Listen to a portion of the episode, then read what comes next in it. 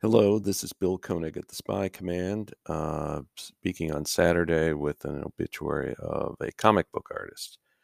Retired comic book, comic book artist George Perez died May 6 at age 67 from complications from pancreatic cancer.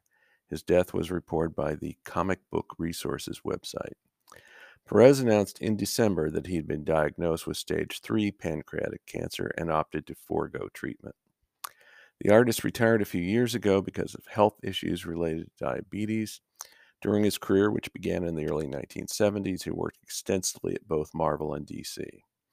His efforts included the Avengers, the Justice League of America, and the Teen Titans. His stories helped influence comic book based movies. He illustrated Crisis on Infinite, Earths, a mid 1980s series meant to streamline the DC Comics universe. DC published a uh, tribute on Saturday afternoon.